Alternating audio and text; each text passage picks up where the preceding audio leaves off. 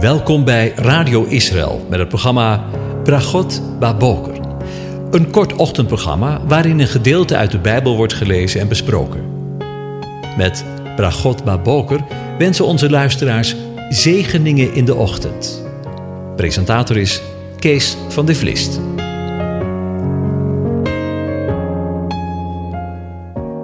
Goedemorgen, beste luisteraars. Vanmorgen denken we weer opnieuw na over Psalm 68. Ik lees het gedeelte aan je voor. De Heere heeft gezegd: Ik breng u terug uit Bazan.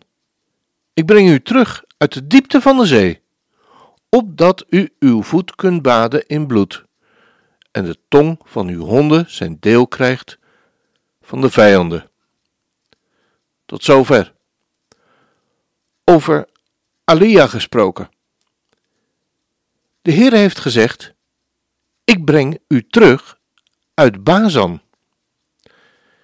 Ik zal ze redden uit de ballingschap onder de machtigen van Bazan. Volgens Radak, een Joodse geleerde, is dit een goddelijke belofte om terug te keren of de Assyrische invasie van Israël om te draaien? Sinds de vijand voor het eerst Joods grondgebied aan de oostelijke kant van de Jordaan infiltreerde in het land dat ooit bekend stond als Bazan, heette het hele gebied Bazan. Bazan, dat is Hebreeuws voor Ha Bashan, de lichte grond, is de naam die in de oudheid gegeven werd aan de landstreek ten oosten van het meer van Tiberias en ten noorden van de huidige grens tussen Syrië en Jordanië.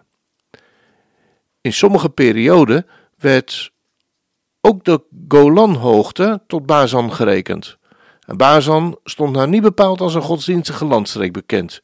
Integendeel. Tegendeel. Het, het bestond bekend als een landstreek waar de afgodendienst hoogtij vierde. En nu profeteert de Heere, Adonai, de Meester, in Psalm 68: Ik breng je terug uit Bazan. Als dat geen wonder is, God brengt zijn volk Israël, maar ook jou en mij weer terug uit Bazan, de plaats van de goddeloosheid. Maar dat niet alleen. Hij zegt ook: Ik breng u terug uit de diepte van de zee. Ik zal de ballingen van Israël verzamelen vanuit het hele land en zelfs van de eilanden van de zee. De zee is een beeld van de volkeren. De, de volkerenzee. We lezen bijvoorbeeld in Ezekiel 26 vers 3. Daarom, zo zegt de Heere Heere, zie, ik zal u, Tyrus, ik zal vele heidevolken tegen u laten opkomen, zoals de zee zijn golven laat opkomen. De zee en de aarde in de context van het profetisch woord hebben vaak een betekenis van de volken en Israël. En hij is degene die heerst over Israël en over de volkeren. In Matthäus 19 vraagt Petrus aan de Heere: Zie, we hebben alles verlaten en zijn nu gevolgd.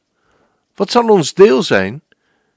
En dan zegt de Heere voorwaar: Ik zeg u dat u, die mij gevolgd bent in de wedergeboorte, als de zoon des mensen zal zitten op de troon van zijn heerlijkheid, ook zult u zitten op de twaalf tronen en de twaalf stammen van Israël zult oordelen. Dus de twaalfen krijgen een leidende positie over het volk van Israël en daarmee dus ook over de volkeren der wereld. Want waar zij gesteld zijn over Israël, daar is Israël in de toekomst gesteld als hoofd van de volken over alle volkeren van de wereld. De Bijbel zegt in Jesaja 2, wat uit Sion zal de wet uitgaan en het woord van de Heere uit Jeruzalem. Hij zal oordelen tussen de heidevolken en veel volken vonnissen. In de toekomst wordt heel de wereld geregeerd vanuit het midden van de aarde, vanuit Jeruzalem. En het volk van Israël zal dan een koninkrijk van priesters zijn. Het zal deel hebben aan de koningschap van de Heer Jezus. En het zal met de Messias heersen over de volkeren der aarde. En het zullen priesters zijn. Ze zullen volkeren onderwijzen in de inzettingen van God. Volgens Matthäus 28, vers 19. Dat is de taak van Israël in de toekomst.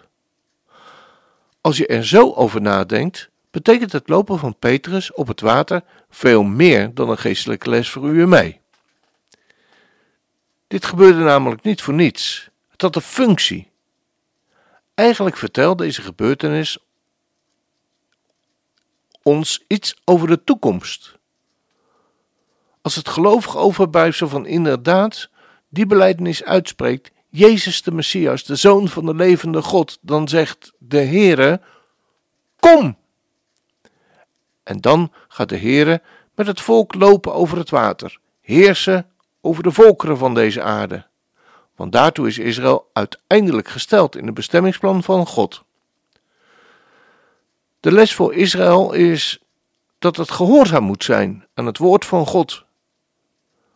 Maar dat niet alleen. De profetie over Israël is dat het gehoorzaam zal zijn aan het woord van God. Want alles wat van God komt, welke zegen dat ook is, of dat nou voor Israël is of voor de gemeente, alles is verbonden met zijn gezaghebbende woord. Als God dat zegt, dan is het zo. Het woord van God verdient maar één ding, en dat is om gehoorzaam te worden. Maar de belofte van Israël en aan zijn volk is eveneens daar. Dat zij en wij gehoorzaam zullen zijn. Want de aarde zal vol worden met de kennis van de heerlijkheid van de Heere, zoals het water de bodem van de zee bedekt. Als dat geen zegen is, we sluiten deze uitzending af met een lied van Joshua Aaron, How Great is Our God, Gadol Elohim.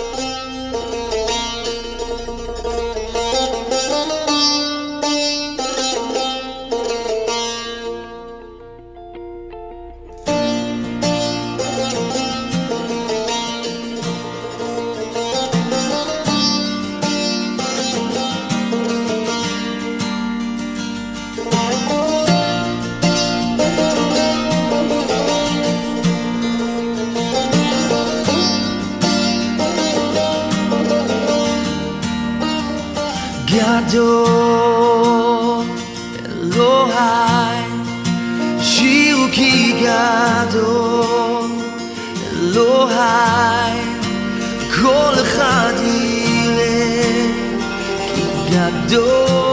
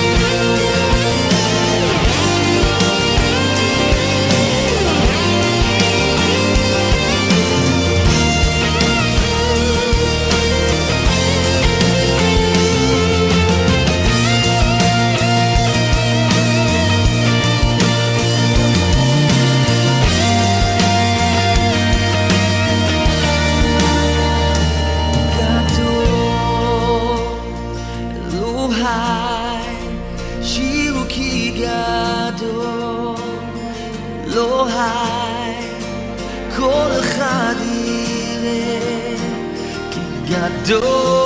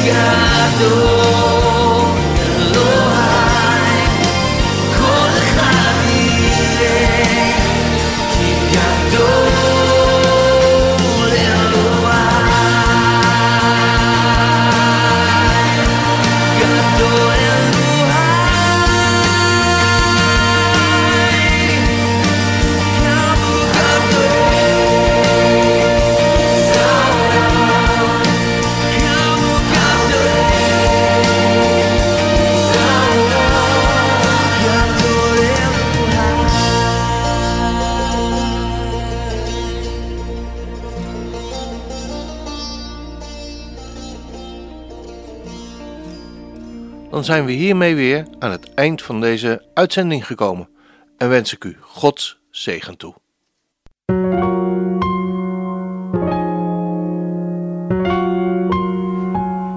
U hebt geluisterd naar het programma Bragot Baboker. Een kort ochtendprogramma waarin een gedeelte uit de Bijbel wordt gelezen en besproken. Wilt u het programma nog eens naluisteren, dan kan dat. Ga naar radioisrael.nl en klik onder het kopje radio op Uitzending gemist.